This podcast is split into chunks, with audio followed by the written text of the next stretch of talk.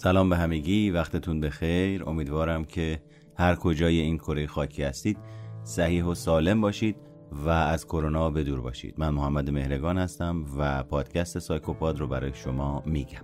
قرارمون این بود که توی این اپیزود راجع به زیگموند فروید پدر علم روانشناسی با هم دیگه صحبت بکنیم. و ببینیم که آقای فروید راجع به شخصیت چه مطالبی رو عنوان کرده و چطور عنوان کرده. و اگر دوست داشتید با زندگی نامه فروید به صورت مختصر و مفید و کوتاه آشنا بشید می‌تونید یه سری بزنید به اپیزود پنجم پادکست سایکوپاد اسم اپیزودم هست تحلیل فیلم یک روش خطرناک. در ادامه من شما رو با نظام روانکاوی فروید آشنا می‌کنم.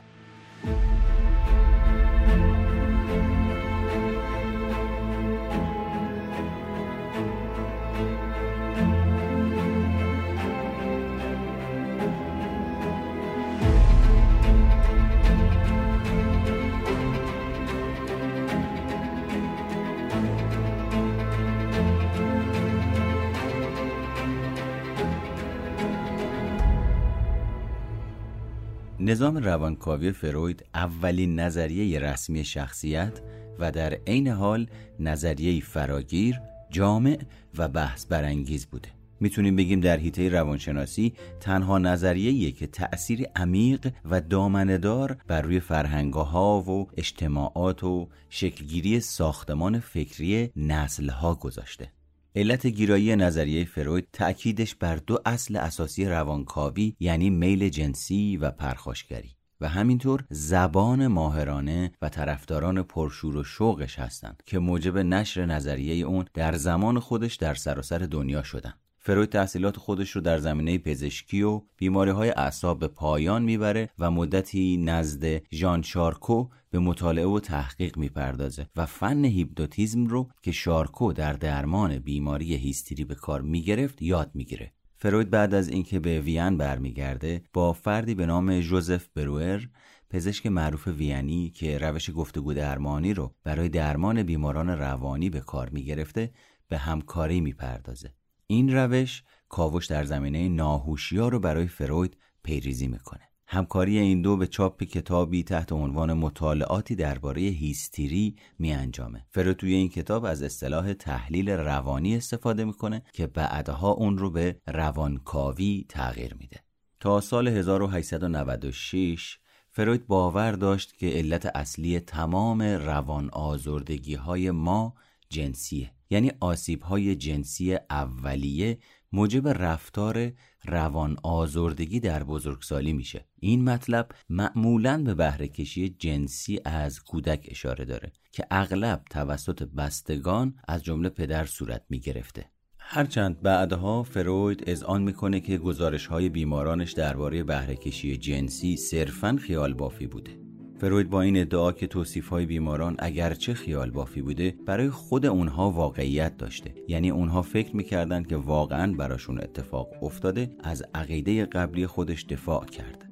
مبنی بر اینکه عامل جنسی علت روان آزردگیه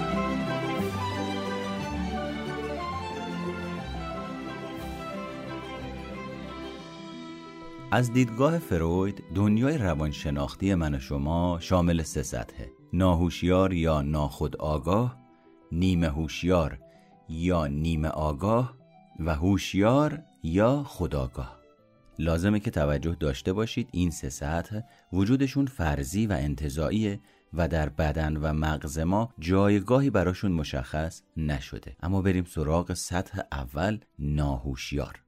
فروید در اوایل مطالعاتش با بیمارانی برخورد می‌کنه که هیچ نوع آرزه جسمی نداشتن. اون در نوشته های اولیه خودش اونها رو تحت کنترل مغز دوم معرفی می‌کنه که به تدریج تکامل پیدا می‌کنه و نام ناهوشیار رو به خودش می‌گیره. بخش ناهوشیار کانون نظریه روانکاوی و مهمترین بخش شخصیته. این بخش نامرئیه و از وسعت بیشتری نسبت به دو بخش دیگه برخورداره. فروید سطوح فعالیت روانی رو به کوه یخ تشبیه می‌کنه که فقط نوک اون روی آبه و بخش بزرگی از قسمتی که در زیر آب قرار داره ناهوشیاره ناهوشیار شامل قرایز، آرزوها و میلهایی که به رفتار من و شما جهت میده و رفتار، اعمال، احساسات و کلمات رو در ما برمیانگیزونه. به نظر فروید انگیزه های ناهوشیار منبع و سرچشمه اصلی رویاها، لغزش های کلامی، رویدادها و فراموشی ها هستند. در واقع هیچ چیزی بر حسب تصادف اتفاق نمیافته بلکه هر رفتاری دارای علتیه. این پدیده به جبرگرایی روانشناسی معروفه. ناهوشیار مخزن تمام نیروهایی که رفتار من و شما رو هدایت می‌کنه. البته نه قابل دیدن و نه قابل کنترل. از نظر فروید ناهوشیار رو صرفا به صورت غیر مستقیم می‌تونیم ثابت کنیم. مثلا نشونه های روان آزردگی، لغزش های زبانی، معانی نهفته در رویاها و برخی فراموشی های ناشی از سرکوبی یا انکار وجود ناهوشیار رو ثابت می‌کنن. اینکه نیروهای ناهوشیار حالا می‌تونن بر فکر و رفتار من و شما اثر بذارن کاملا پذیرفته شده است. فرایندهای ناهوشیار جایگاه محکمی رو در ذهن اکثر روانشناس ها به دست آورده. روانشناسی نوین هم بسیاری از مفاهیم فرویدی مثل ناهوشیار اهمیت تجارب دوران کودکی و مکانیزم های دفاعی رو جذب کرده. در رابطه با وضعیت جاری مفهوم ناهوشیار می‌تونیم بگیم که حالا تقریبا تمام روانشناس ها معتقدند که نقش ناهوشیار در احساسات و رفتار ما با اهمیت و مفهوم انگیزش ناهوشیار به محور نظریه روانکاوی تبدیل شده. خب بریم سراغ سطح بعدی یعنی نیمه هوشیار یا نیمه آگاه. این بخش شامل خاطرات، ادراک ها و اندیشه هایی که ما در حال حاضر به اونها آگاهی هوشیارانه نداریم. اما به راحتی و با کمی تلاش برای ما قابل دسترس هستند نیمه هوشیار یا نیمه آگاه حاصل دو منبعه منبع اول ادراک هوشیار یا آگاه من شماست. چیزی که حالا داریم درکش می‌کنیم. مثلا شنیدن صدای من توی پادکست. برای مدت کوتاهی هوشیار میمونه و کم کم به سمت نیمه هوشیار حرکت می‌کنه یا منتقل میشه. افکار و خاطرات زیادی بین این دو سطح جابجا جا میشن. کدوم دو سطح؟ هوشیار و نیمه هوشیار. و معمولا بدون استراب هستن. این افکاری که بدون استراب هستن به هوشیاری بیشتر شبیهن تا به ناهوشیاری. در واقع محتوای نیمه هوشیار در این سطح از حوزه هوشیاری نیرو می‌گیره و در سطح دوم محتوای نیمه هوشیاری تحت تأثیر ناهوشیار شکل می‌گیره. در نتیجه می‌تونیم به صورت ساده بیان بکنیم که نیمه هوشیار راه ارتباطی بین ناهوشیار و هوشیار من شماست. اما بریم سراغ بخش هوشیار یا خودآگاه. کوچکترین و محدودترین بخش سطح روانی بخش هوشیاره که تقریبا یک دهم شخصیت رو در بر می‌گیره محتوای این بخش تشکیل میشه از احساسها، ادراکها، تفکرات و خاطراتی که من و شما همین الان به اونها آگاهی داریم. در واقع چیزی که من و شما به اون آگاهی داریم فقط بخش کوچیکی از اون چیزی که در روان و ذهن ما جریان داره. هوشیار فقط نوک کوه یخیه و بقیه اون در زیر آب مدفونه. محتوای هوشیار دو منبع داره. منبع اول دنیای بیرونیه که ما در اپیزودهای قبلی به عنوان معلفه های محیطی یا آموخته شده باهاش آشنا شدیم. در واقع وقتی من و شما محرک های بیرونی را از طریق اندام های حسی مثل بینایی، چشایی، لامسه، بویایی و شنوایی درک می کنیم اگر تهدید کننده نباشن وارد هوشیاری من و شما میشن. منبع دوم نیمه هوشیار و ناهوشیار هستند که آگاهی من و شما رو تحت تأثیر خودشون قرار میدن. در نتیجه خود آگاه من و شما از طرفی با محیط یعنی دنیای بیرونی من و شما در ارتباطه و با هوشیار و ناهوشیار یعنی دنیای درونی من و شما در ارتباطه با تمام این اصاف هوشیاری در نظریه روانکاوی از نظر فروید از کمترین درصد اهمیت برخوردار بوده و خیلی مورد توجه فروید قرار نداشته. فروید عموما متمرکز بر سطح ناهوشیار بوده و ناهوشیار رو مورد مطالعه قرار داده.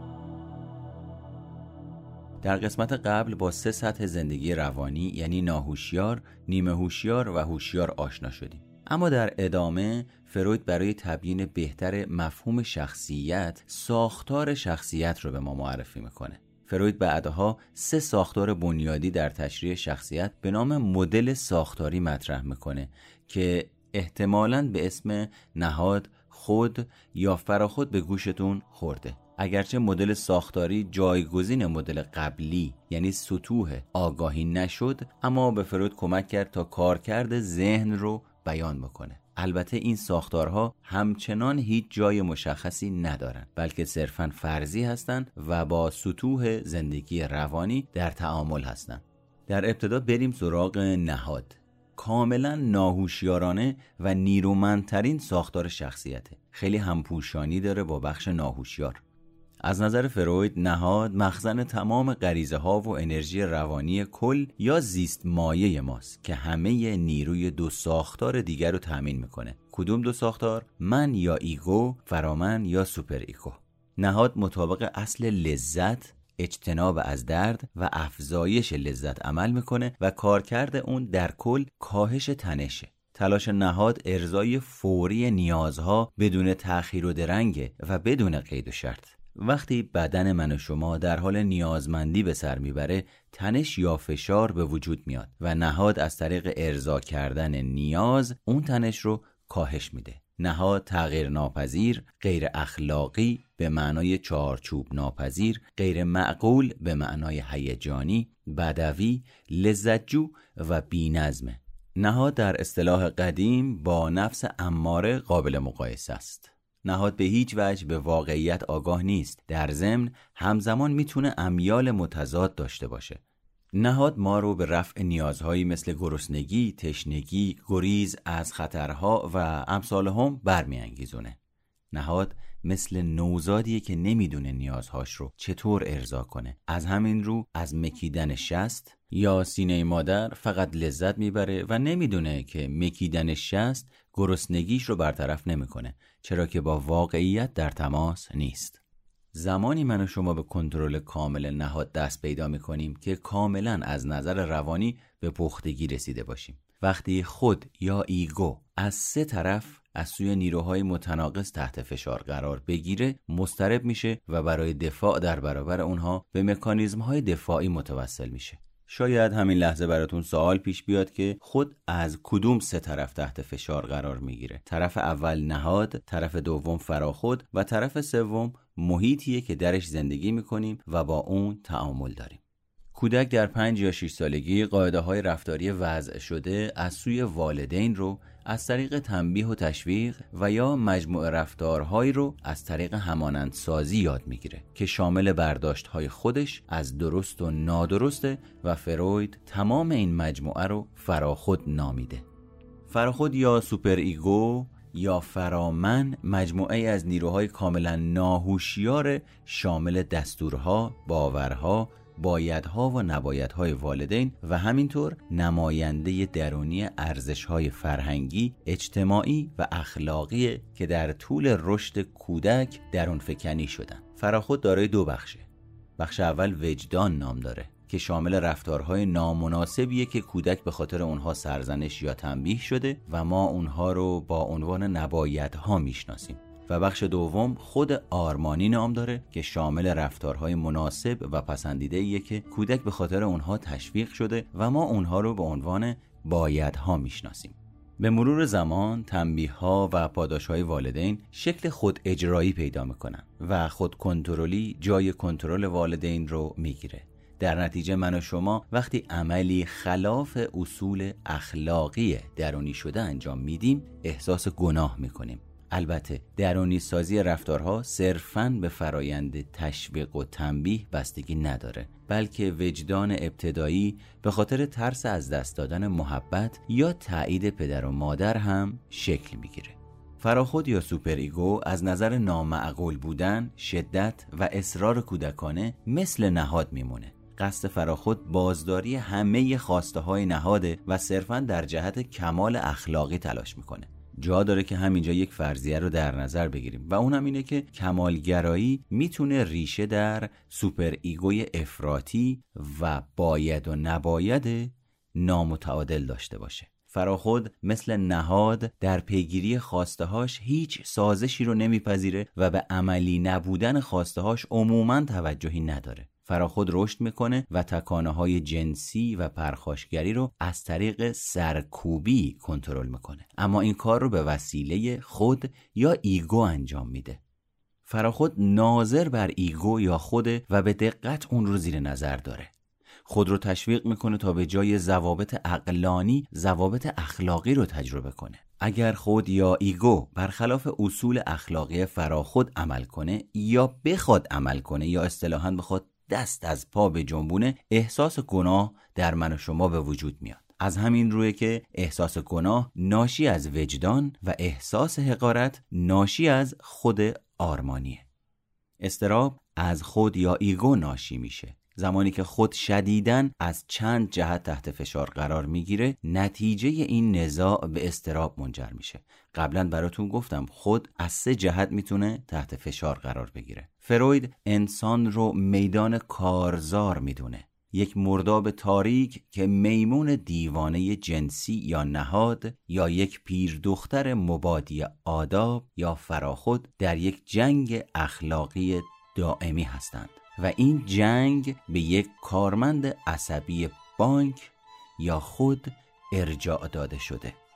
فروید خاطر نشان می‌کنه که رشد این سه ساختار در افراد مختلف متفاوته. در برخی افراد نهاد مسلطه و فرد به دنبال لذت جویی در برخی افراد فراخود رشد نیافته است و در برخی چنان مسلطه که فرد دائم احساس گناه و حقارت می‌کنه. به نظر فروید نوسانات خلقی شدید چرخه های متناوب خودخار شماری و اعتماد به نفس نتیجه اینه که خود و فراخود به نوبت شخصیت رو تحت کنترل در میارن. در فرد سالم خود با هماهنگی کامل نهاد و فراخود رو در خودش ادغام می‌کنه.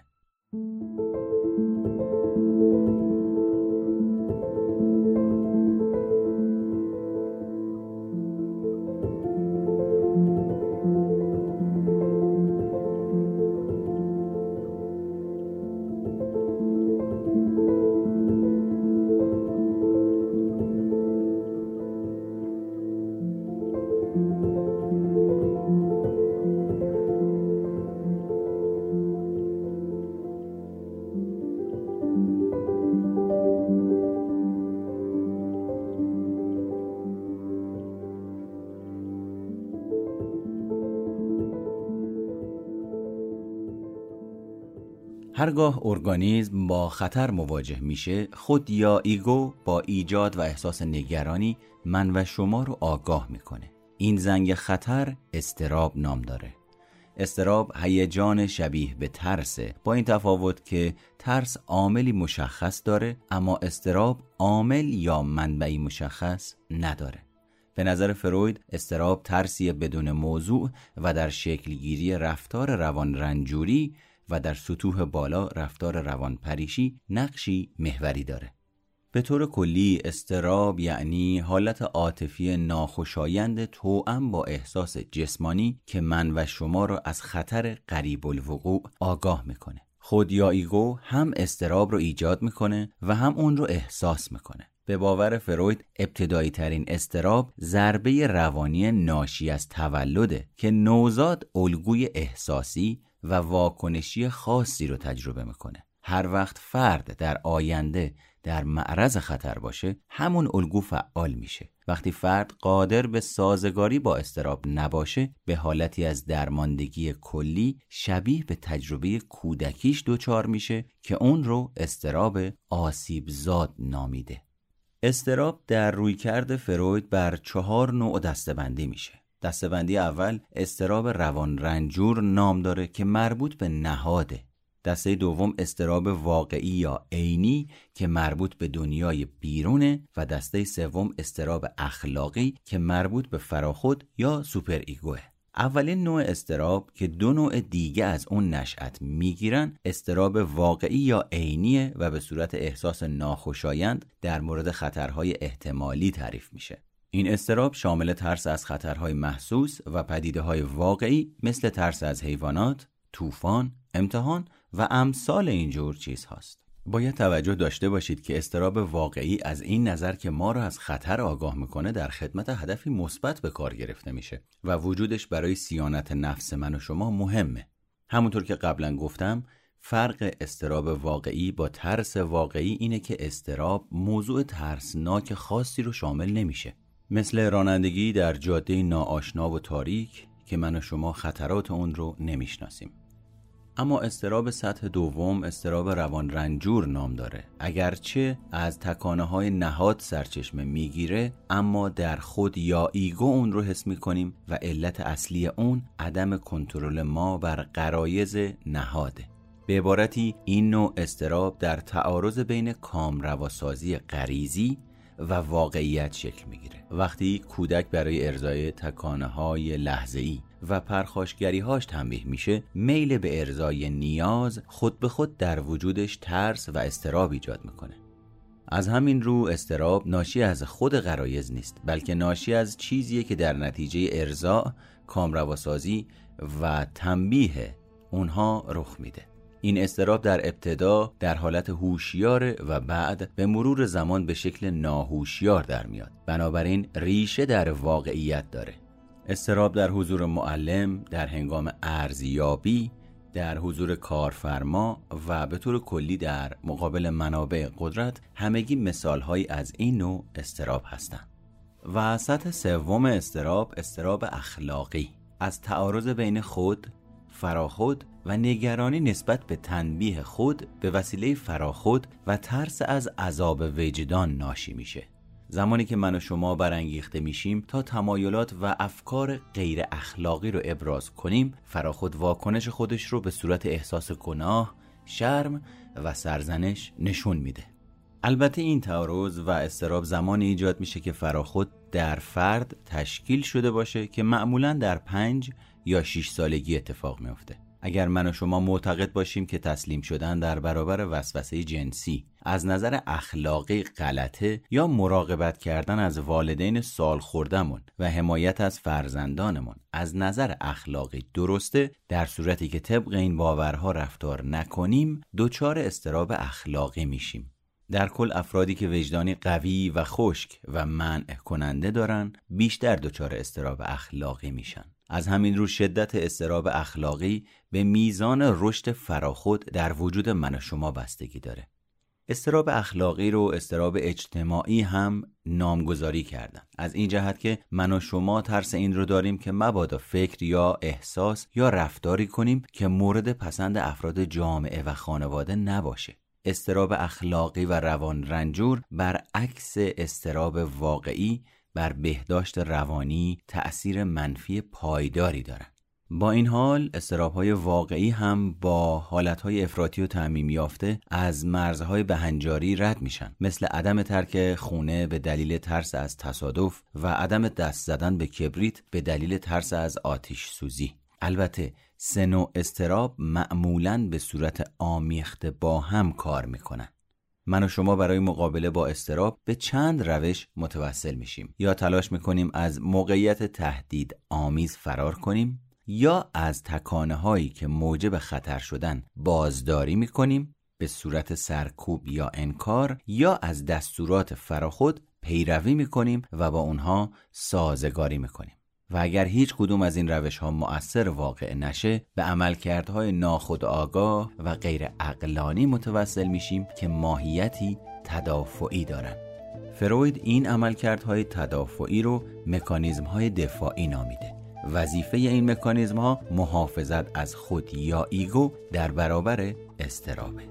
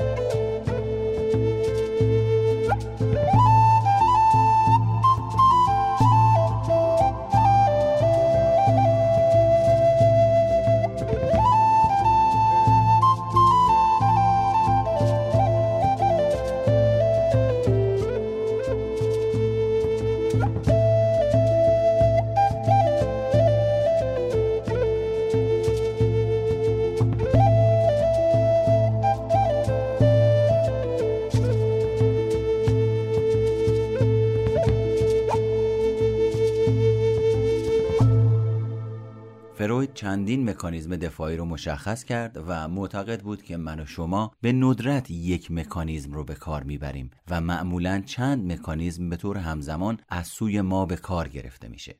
به علاوه همه مکانیزم ها در دو ویژگی خیلی مهم با هم اشتراک دارن. اول اینکه اونها واقعیت رو تحریف و انکار می‌کنن و دوم اینکه به طور ناهوشیار عمل می‌کنن. که این تلویحا به این معنیه که من و شما در سطح هوشیار تصویرهای ذهنی تحریف شده و غیر واقعی از محیطمون داریم. اگرچه این مکانیزم ها به هنجارن استفاده افراطی از اونها به حالتهای وسواسی و روان رنجوری منجر میشه. در ادامه برخی از این مکانیزم ها رو برای شما بازگو می‌کنم. مکانیزم اول سرکوبی یا واپس زنی نام داره. به معنای حذف غیر ارادی چیزی از هوشیاری مونه. هر وقت خود یا ایگو با تکانه های نهاد تهدید میشه استراب ایجاد میشه. خود با سرکوب کردن منبع استراب تنش رو کاهش میده. عوامل تهدید کننده به ناهوشیاری رانده میشن. اما ممکنه به صورت فعال در انتظار نفوذ به زمیر خداگاه باقی بمونن یا ممکنه به صورت مبدل در خواب شوخی ها و اشتباهات کلامی ما بروز کنن. سرکوبی ممکنه در تمام عمر ادامه پیدا کنه. مثل سرکوبی دائمی خصومت خواهر به خواهر کوچکتر یا برادر به برادر کوچکتر. مکانیزم بعدی انکار نام داره. به معنی عدم پذیرش و انکار کردن اطلاعات تهدید آمیز یا رویدادهای آسیبزای بیرونیه مثل انکار مرگ در حالتهای بیماری کشنده از سوی فرد یا دست نخورده باقی گذاشتن اتاق کودک فوت شده از سمت والدینشون که حاکی از انکار مرگ فرزندشونه. جمله امکان نداره هرگز برای من اتفاق بیفته نمایانگر انکاره. بقیده فروید اعتقاد به جاودانگی روح ناشی از انکار واقعیت مرگ و فناست. مکانیزم سوم واکنش وارونه نام داره. در این مکانیزم تحریکات ناهوشیار به صورت کاملا متضاد در قالب اجتماع پسند ارضا میشن. رفتار در این مکانیزم حالتی واکنشی و مبالغ آمیز و تکراری پیدا می‌کنه. برای مثال فردی رو در نظر بگیرید که شدیداً پرخاشگره و از دیگران متنفره اما به صورت فردی خیلی مهربون معدب و انسان دوستانه رفتار می‌کنه. یا دختری که از مادرش متنفره بهش محبت زیادی می‌کنه و یا فرد هوسبازی که علیه حرز نگاری مبارزه می‌کنه. این مثال ها همگی نشون از به کارگیری مکانیزم دفاعی واکنش وارونه دارند. مکانیزم بعدی واپس زنی یا منع نام داره که فراموشی انتخابی هم نامیده میشه. ترک آگاهانه رفتار، خاطره یا فکر به منظور فراموش کردنش. من و شما خاطرات و رویدادهای ناخوشایند زندگی رو فراموش می‌کنیم. بعضا سعی می‌کنیم به جای اون خاطرات خوب رو به یاد بیاریم. مثلا قماربازی رو در نظر بگیرید که باخته های خودش رو فراموش می‌کنه و مداوم راجع به بردهاش صحبت می‌کنه و اونها رو به یاد داره فروید از تلاش برای سکوت کردن تفره رفتن و عوض کردن مطالب به این مکانیزم پی می برد. مکانیزم بعدی مکانیزم فرافکنیه که احتمالا واژش برای عموم مردم یک مقداری شناخته شده تر از بقیه مکانیزم هاست. فرافکنی یا برونفکنی از نظر فروید مهمترین مکانیزم بعد از سرکوبه و شامل نسبت دادن امیال، عقاید، برداشتها و رفتارهای غیرقابل قبول و پرخاشگرانه به دیگریه. شخص به این طریق افراد یا شرایط رو مسئول کمبودها و محدودیتهای وجودی خودش می‌دونه. اصطلاح کافر همه را به کیش خود پندارد. به گوشتون آشنا نمیاد؟ مکانیزم بعدی جابجایی نام داره و بسیار شایع در بین ما. در جابجایی تکانه ها و امیال نامعقول که به هر دلیلی نمی‌تونیم ارزاشون کنیم معطوف به اشیاء و اشخاص گوناگون میشن. در واقع تمایلات غریزی از یک موضوع پرخطر به یک موضوع کم خطرتر منتقل میشن. مثلا فردی که از دست رئیسش عصبانیه در صورت پرخاشگری به رئیس شغل خودش رو از دست میده. به خاطر همین این خشم از رئیس رو جمع می‌کنه موقعی که میره خونه به همسرش پرخاشگری می‌کنه و یا به بچه هاش بیمحلی می‌کنه. یا معلمی که از دست مدیر مدرسه عصبانیه به دانش آموزا پرخاشگری می‌کنه. و یا کودکی که از افراد بزرگسال آسیب دیده به خواهر کوچکترش پرخاش می‌کنه. یا کودکی که از دست پدرش کتک خورده احساس تنفر رو به مدیر و معلم و اصطلاحا صاحبان قدرت جابجا جا می‌کنه. فرق جابجایی با واکنش وارونه که چند لحظه پیش براتون گفتم اینه که واکنش وارونه محدود به یک موضوع مشخصه. مثل تنفر از یک شخص معین و محبت افراطی به اون فرد. اما در جابجایی این میل معطوف به موضوعات نامحدود و گوناگونی میشه. مکانیزم بعدی دلیل تراشی نام داره. در این مکانیزم من و شما با منطقی نمایی رفتار خودمون از واقعیت فاصله می‌گیریم. در واقع ما با تفسیر دوباره از رفتار خودمون اون رو عاقلانه تر و پذیرفتنی تر جلوه میدیم. البته به خیال خودمون. برای مثال شخصی که از کار اخراج میشه میگه شغل خوبی نبود. دانش آموزی که در امتحان نمره کم می‌گیره معلم رو مقصر می‌دونه. کسی که در امتحان یا مسابقه شرکت نمی‌کنه میگه شانس موفقیت ندارم. فروشنده متقلب میگه مشتری خودش حالو بود. شیشه نزدیکتر از سنگ ندارد خیشی هر گزندی که به هر کس برسد از خیش است. و یا دست گربه به گوشت نمی‌رسه میگه بو میده. نمونه های دیگه از دلیل تراشی هستن بریم سراغ مکانیزم عمل یا خونساسازی. این مکانیزم برای فسخ یا نفی یک فکر وسوسه یا عمل ناپسند به کار میره.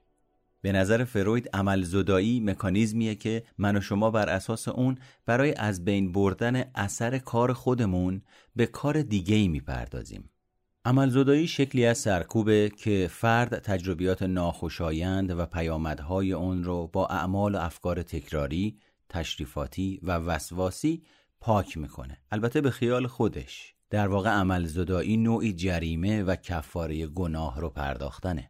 وقتی شوهر بیوفا و خائن برای همسرش هدایای فراوانی می‌خره نوعی عملزداییه.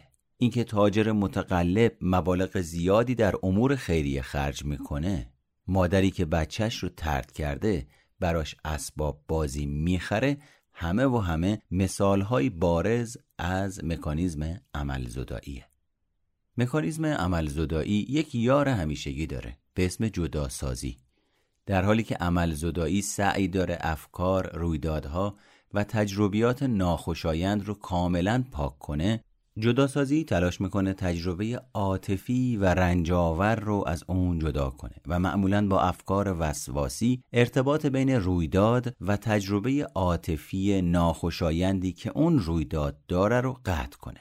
به قول فروید جداسازی زنجیره تدائی های بین افکار جاری و افکار استراب آوری رو که با رویدادهای ناخوشایند همراه بوده قطع می‌کنه. جداسازی معمولا به صورت دوری از لمس کردن در افراد وسواسی دیده میشه. عمل زدایی به اعمال وسواسی و جداسازی به افکار وسواسی منجر میشه.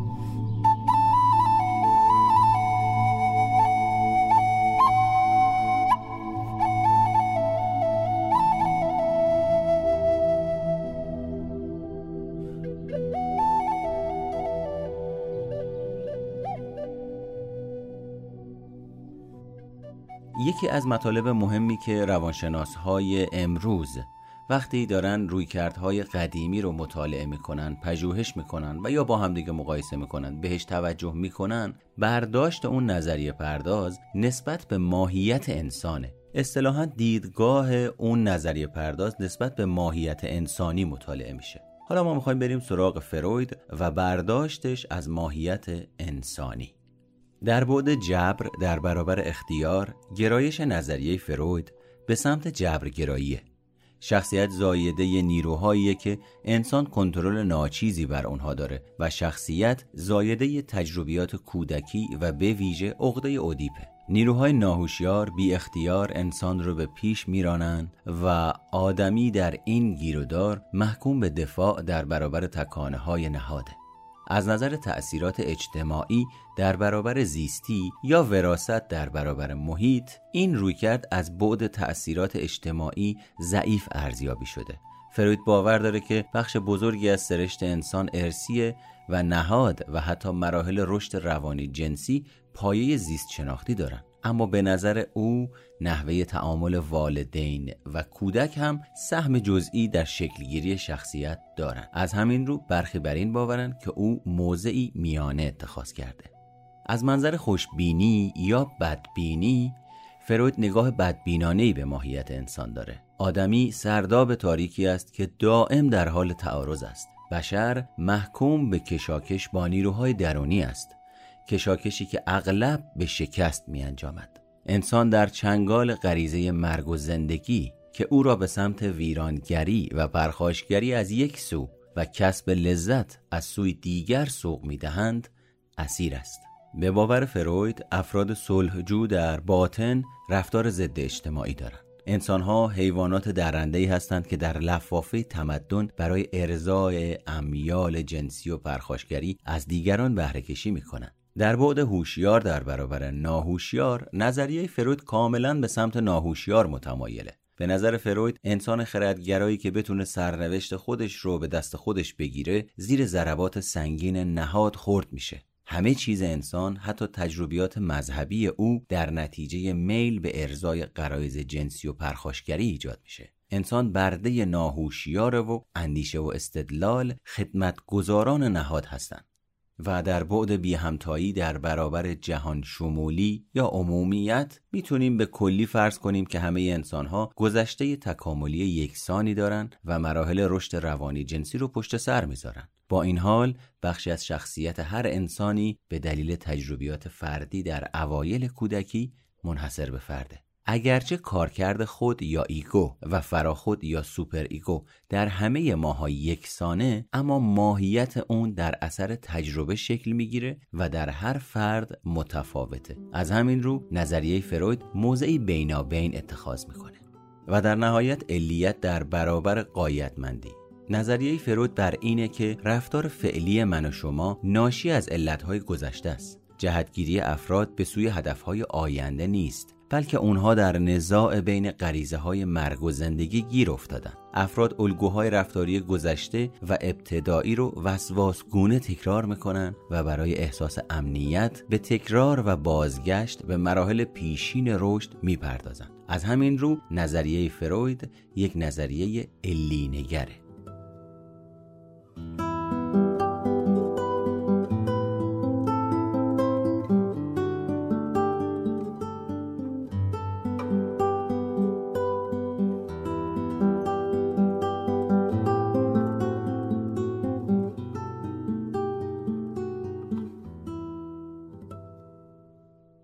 پایان این اپیزود لازمه به آگاهی شما برسونم که مطالب روی کرده فروید خیلی گسترده تر از چیزیه که در این لحظه و در این اپیزود شنیدید. شاید بتونیم بگیم چیزی که الان راجع صحبت کردیم یک پنجاهم کل روی کردیه که فروید راجبش صحبت کرده. اینجا قصد فقط آگاهی از این روی کرد و اون مفاهیم اولیه و بنیادی روی کرده شخصیت فروید بود. در نتیجه اگر دانشجوی روانشناسی هستید یا علاقه به روانشناسی دارید می‌تونید به صورت شخصی این مطالب رو مطالعه بکنید. من محمد مهرگان هستم و امیدوارم که این مطالب برای شما آگاهی بخش بوده باشه.